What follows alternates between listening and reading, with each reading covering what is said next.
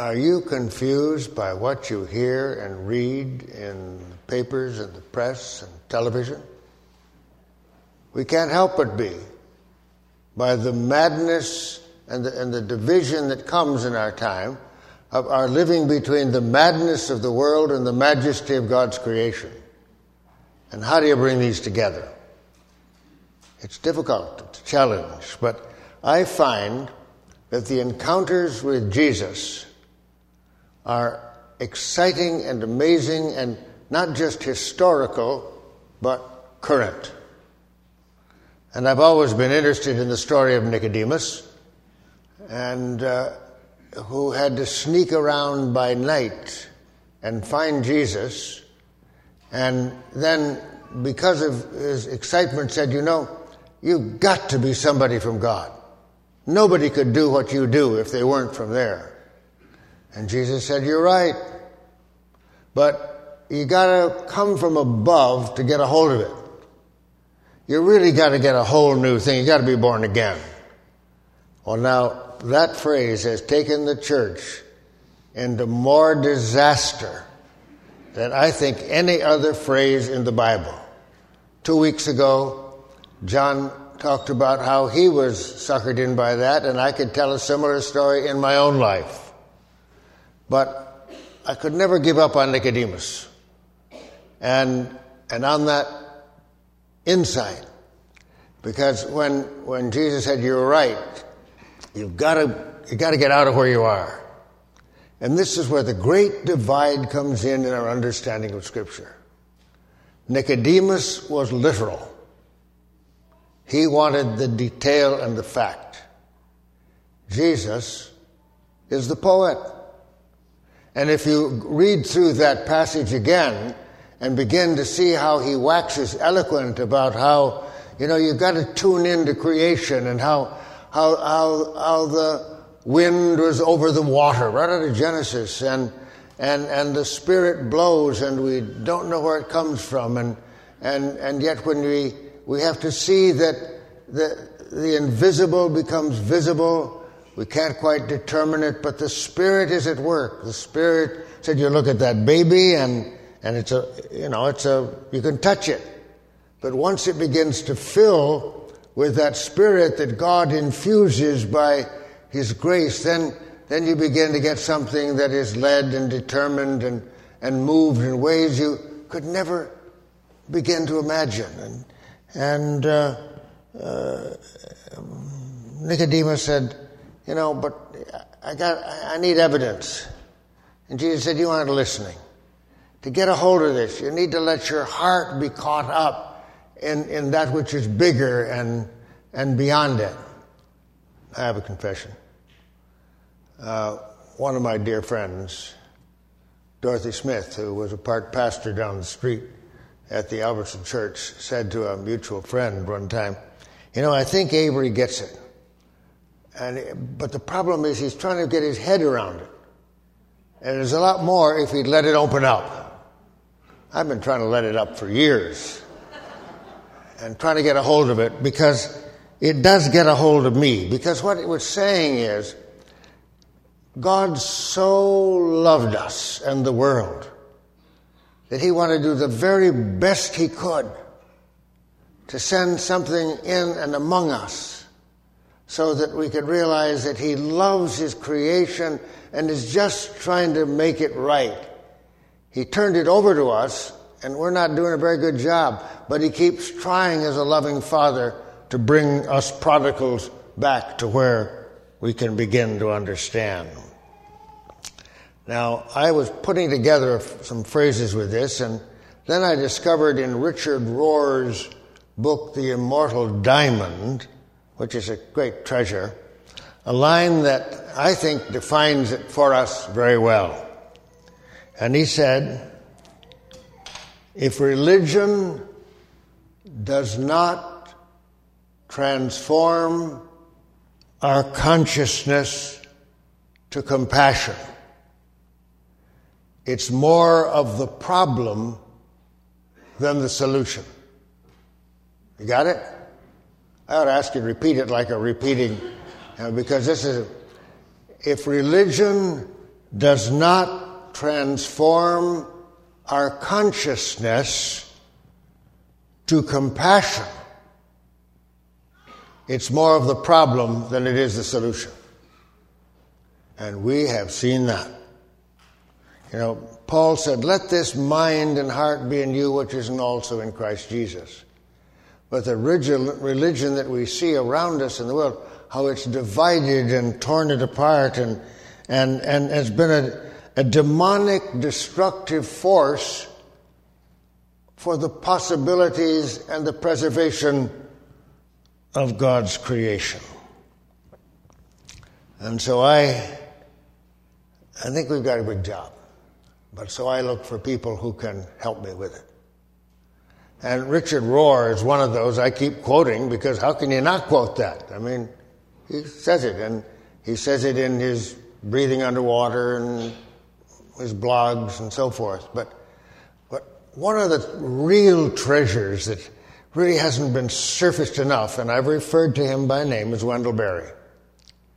You, you know Wendell Berry? You remember I talked about him? He's the poet, novelist, essayist, advocate, and farmer. And his grasp, you know, he on Sunday morning he doesn't go to church. And one of the Baptist preachers said, You're better off to go out there than we could do for you. He goes out and walks in the woods and comes back with a poem, and he published the book, The Timbered, the Timbered Choir. And to hear him, and I've been with him on a couple of times and on occasions, he's, he's incredible because he senses the agony and the ecstasy of what it means to be in the world. He feels it and describes it. Get a hold of some of his poems because it's, it's a treasure. God bless us if sometime we could ever have, have him here. But he, we have his words, we have his books, we have what he's done. Now, Sue Aslin, our parish nurse, fortunately called my mind attention to another thing that I think lifts the consciousness of the toward the conscience and the faith communities across the country this weekend are celebrating and this is not just this is everybody across the spectrum celebrating a Sabbath to call attention to gun violence in our country. Now, I know it's a hot topic, but it's a, it's a faith topic because we cannot allow our children to be slaughtered by careless.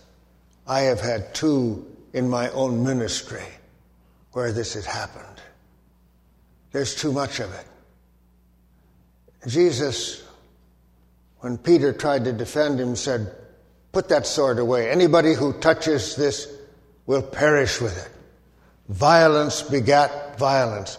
Now, I understand this, but the irrationality with which the National Rifle Association has held the country hostage is scandalous. Now, how are we going to talk to them? How are we going to have a conversation about this? Because uh, in the paper now, the Surgeon General, whom the President wants to appoint, is being vetoed because some of the more conservative states are, are cowering Democratic senators lest they vote to approve him as Surgeon General. Now, his move wasn't radical. It was trying to reach the conscience of the country. Why must I have the weapons that destroy rather than the instrument and the, and the field that brings together? And you know, it's based on fear. And Jesus said, Fear not. Fear not. And our Lenten offering is another place, not just for some money, but to raise the consciousness of all of us to some vital concerns about which we can share. You see, Jesus said, I got to get you out of the little world in which you live and bring you into the glorious world that God is created and giving you and wanting you to cultivate in His name and in His Spirit and His truth. But I got an illustration that's very close to us and one in which I share because I think God has given us a gift. And we have someone right here who gets it. Barry Wentworth had to go this weekend to the memorial service of his brother. A couple of years ago at the men's retreat, Barry was our guest and guided our conversation. And he told us his story. He said, I was an orphan, and I've been a banker. And comfortable. But I saw a request from UNICEF, the United Nations Children's Fund, that they needed a financial officer. And so I prayed about it. And I went to it. And he's there. Now, I think, I don't know of a better illustration of what Jesus meant when he said, Take up your cross and follow me. Because you can't take up the responsibilities to go into an organization that has to deal with the chaos and confusion of bureaucracy and politics, both within and without in the world. And Barry goes to his office, and daily he's getting the reports from the crying out of those agents and those working with him across the world about the children of Syria and the children of Somalia and the children of Sudan and the children of our world who are exposed and hungered and, and helpless and, and the political machinations preventing aid and doctors from coming in and giving help. That won't tear your soul up? To listen to it and to have to feel the charge of the cry of the children of the world and know your limitation. I have a wish. I would hope that we could have Barry report to us regularly. Because, you know, we have amnesia, sometimes called apartheid of conscience, where we get separated from the real. But let Barry tune us in. And then I think we need to hold up the berries of this world in the UN in prayer. To treasure the trust they have that God will guide these places where people can find something to relieve. As you look at that child and you can touch it. But you can't touch that spirit. And what's the spirit that's moving in and among us around the world? I hope we can share and care. You see, what Jesus was, I think, saying, we're living in a very competitive world. And competition erodes care. And we're living in a very consuming culture where we've got to consume rather than think of others and of their need. Instead of competing, can we learn to cooperate? Now, this is upsetting the whole thing. Now, can we get that? Can we get a hold of it? Can we have cooperation instead of isolation? so that we begin to feel the tug I'm sure Jesus felt when he wept over Jerusalem. If you could only get it, if you'd only listen. So we reach out not in fear to ward off, but in warmth to embrace. Tomorrow, St. Patrick's Day. And I trust you're already with the green, yeah? For the wearing of the green. And St. Patrick was a young man who was kidnapped from Ireland, from England uh, to Ireland, and was a slave for six years. And finally, he escaped back to England and went into a monastery and trained as a monk. But in his prayers, he heard the voices saying, Oh, holy child, oh, holy child, come back to Erin.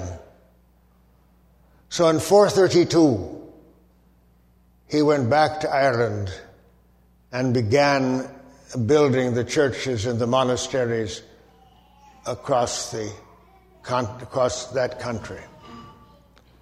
And I must say, what a tragedy that England didn't send St. Patrick back instead of going in in the 19th century with the troops that divided the land and for which they still struggle. St. Patrick went back, and I think we missed some of the celebration, but there's a prayer attributed to him. It said, Christ be with me. Christ be before me. Christ in the heart of everyone who thinks of me, in the mouth of everyone who speaks of me, of every eye that sees me and every ear that hears me. Trying to sensitize the soul. But I think it's Wendell Berry who captured for me the word. He said, I know that I have life only insofar as I have love. I have no love except it comes from you. Help me, please, to carry this candle against the wind. God has given each of us the candle of His Spirit to go before the dawn in our world in that darkness and to be able to bring light into those places of despair and division and competition and, and struggle and, and hatred and fear to move in with the light of God's Spirit that said in the face of all of this, I love you. When Jesus said, taking up a cross is not easy because minds and hearts don't change unless they really feel His love. Can we do it? Berry's on the frontier. Can we join him and be with others? and ourselves be there in the name of Him who gave us new birth to put it right. Amen.